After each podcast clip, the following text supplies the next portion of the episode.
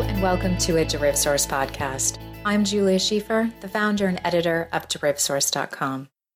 The referendum on the European Union, which is fast approaching, has produced a plethora of papers, articles, forums, tweets, and debates.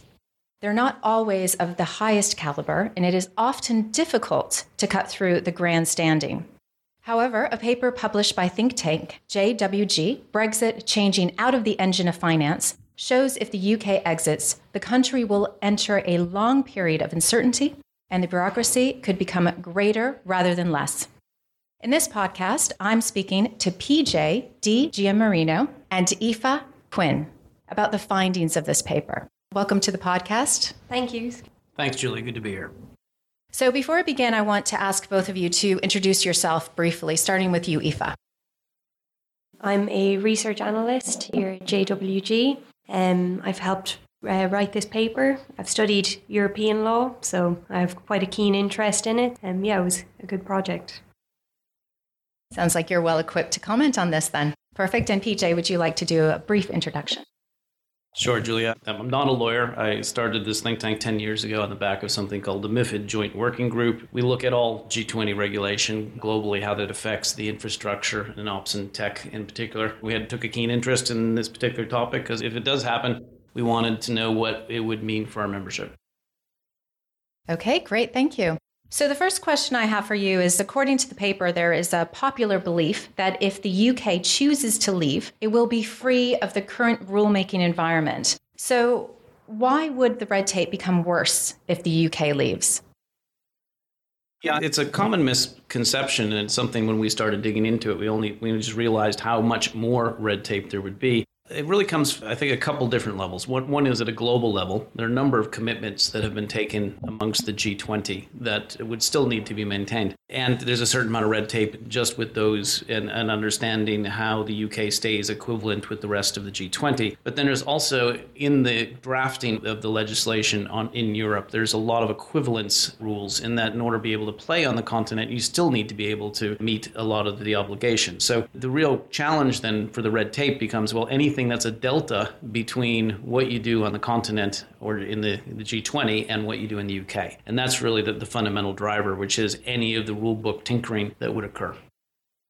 So in terms of the exit process, we're looking at something which has never been used before. The Lisbon Treaty brought in Article 50 of the Treaty of the European Union. So this is a brand new mechanism which was set up to allow countries the option to formally exit the European Union. So the process for that is as soon as a country votes to leave, formal notice has to be given to the European Community. Once that formal notice is given, there's up to 2 years before formal withdrawal needs to take place.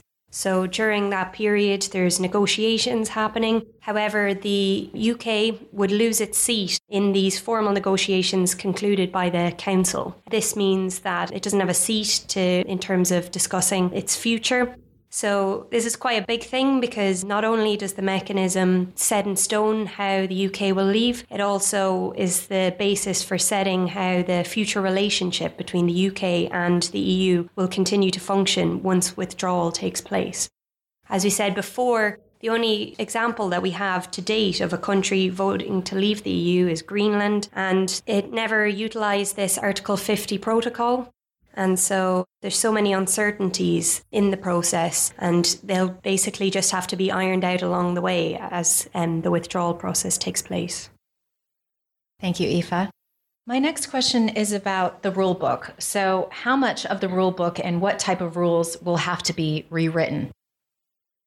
Yeah, we took a hard look at the rule book, Julia, and I think ultimately it came down to roughly 60% of the rules in the UK are derived from European law. And this is due to the fact that since 1972, a lot of what has been put on the books here comes directly from regulation, which under treaty then makes it directly applicable.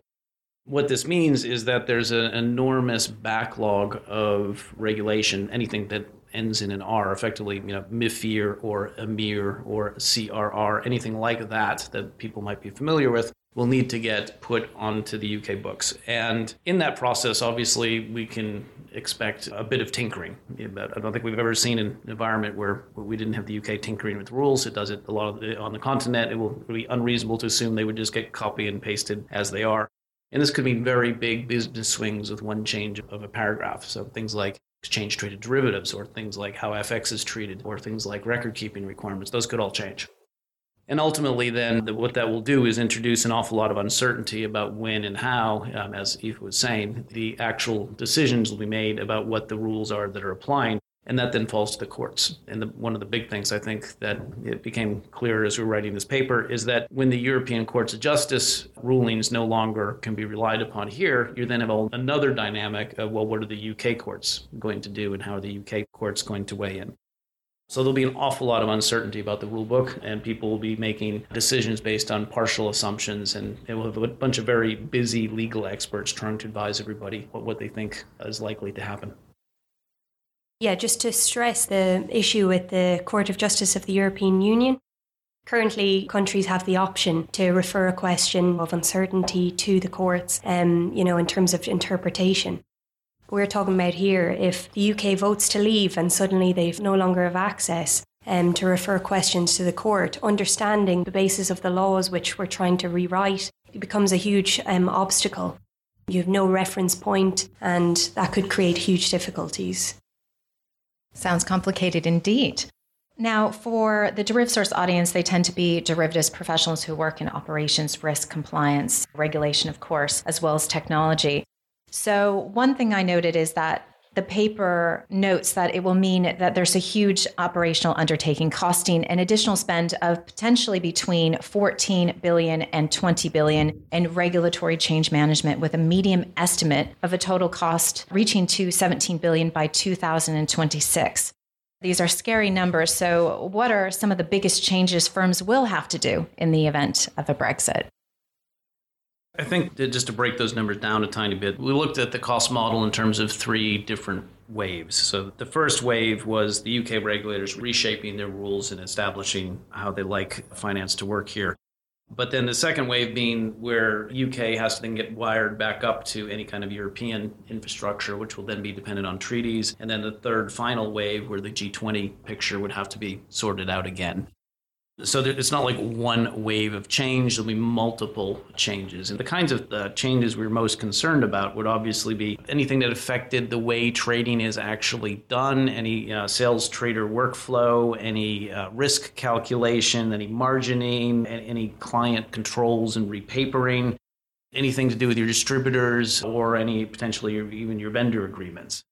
So these are all very big variables. And it's all a lot of those definitions, as we talked about earlier, are tied up in regulation, so that they would have to be modified and they have to be pulled out into a UK context, whatever the UK treaty negotiation status might be. So we've talked about some of the impact and the operational cost potentially. What about action plans? What would you tell your potential clients or financial institutions what their action plan should look like, and what the key items really should be on their checklist going forward? Yeah, I think one of the things we need to hit hard, and please, we'll cover this in detail in the paper in a bit more depth, but there is an enormous irrational component to this change program. And it will be the mother of all change programs. No one will have ever seen anything this large before. One of the biggest issues will be the irrational component of the human response to what this means to their identity. And anyone's day-to-day life is framed by, I go to an office and I work with a team. That office might move. Your team might change. People may no longer have rights to work here. There'll be changes to the way people are able to support their families or even travel across borders. There'll be an enormous destabilizing effect, really, to everybody, and especially to financial services. And yes, a number of people will obviously be able to stay under skilled visa programs, et cetera, but it may tip the balance for a number of them, and they may choose to go elsewhere. So there'll be a huge organizational gap. And I think that's one of the first things to really get to grips with. Who can you count on in terms of actually continuing to run the bank or be able to conduct the business? And how are you thinking about making some of those decisions? Obviously, if for a group outside Europe, it will have some choices about where to go, and some of those decision-making processes may change as well. But fundamentally, the biggest thing that we think people need to come to grips with is tracking their overall regulatory change portfolio and having the ability to spot, know, and then eventually be able to do the changes in a better, faster, and cheaper manner. And those firms that are really on top of knowing what they need to do and deploying the right kind of tech, we're big advocates of reg tech right now, and that they really need to be defining a consistent, repeatable way of getting to how they defined what they asked their infrastructure and operational targets to be. They need to be able to make that a very flexible, nimble, and robust capability. The current industry estimates and the current estimates from the government suggest that this is a 10-year project. Getting your plans together now and getting them together early is going to be crucial. So yeah, I just wanted to stress the fact that this is a 10-year project. It comes with a 10-year bill. Firms need to be prepared and to get in there early with their preparatory measures. So let's talk a little bit about the impact again. What will the impact be on business models? Will there be any winners or losers in this situation? I think obviously the passporting rights will be one of the biggest variables in this whole discussion. And those that have access to the bigger market via other ways may choose to then remain in the UK or not. And there's a lot of speculation about how that would actually work. Ultimately, there will be winners and losers based on those that are on top of this kind of a massive change program and are thinking about how do they de-risk it across their value chain, i.e. all the way out to the clients, and then all the way back down their supply chain, i.e. all the way down to the data vendors and everybody else that they're relying on. And that's a giant risk management exercise. So from a business model point of view, you're going to be thinking about how are you going to keep those clients? How are you going to look and position yourselves better in front of the competition, just as much as how do I then lock in the right kind of services providers, lawyers, consultants, auditors, et cetera, that really know what's going on and are able to help manage through all this. They will be in very short supply. And we all know that the change management pool for reg is a large number of people, but the good ones that can piece all of this complexity together are few in number. So it's critical to kind of think about locking down those arrangements now. And when we say this is not being a consultant and not being a lawyer, but obviously that's going to be a large part of the game. And ultimately, the winners are going to focus on the total cost of ownership. And how can they get the right kind of end-to-end change management support that they need over the next decade? We've talked about this already. You've mentioned it already about the psychological impact or behavioral change. Can you tell me a little bit more about the psychological impact or this behavioral change that will be required? Yeah, I think anyone involved in the regulatory agenda now suffers a bit of regulatory burnout. It's not new. Those of us that have been at it since Pittsburgh in 2009, I have seen an Eiffel Tower's worth of paper already. And we've had to pick through it. We've had to fight about what every clause and footnote means and then tie that back to an ISDA agreement and figure out what you're going to do about repapering a client. So the prospect of going through this all again is a bit daunting. And I think there's especially for the DerivSource audience, there's a real potential issue with people just not having the will to fight this fight out. And I think in that optic, anything that firms are doing to make this more palatable for people at home and to be able to make it easier to come into the office and realize they need to apply their 2 decades worth of experience yet again for another decade, it can only help. And ultimately, those people you're relying on are your biggest asset. And ultimately, if you're going to be out of compliance, it'll be because they missed something and you didn't have them on board. So that's really, I think, the biggest angle to stress is that we already are in a very high stress environment. We already have huge demands.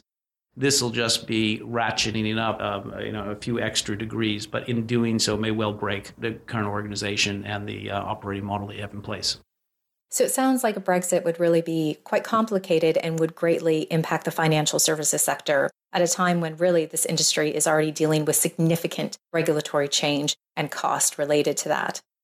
Thank you to PJ and Aoife for sharing their insight and the findings of this paper with our audience today. Thank you. Thanks a lot, Julia. Listeners, let us know your thoughts in the comments section on either DerivSource's podcast show notes page or on iTunes. We'd love to hear your thoughts on this topic. We will also share a link to the JWG paper on the podcast show notes as well. So please go to that page on derivsource.com to get information on the actual paper itself. Thank you for listening. Join us next time.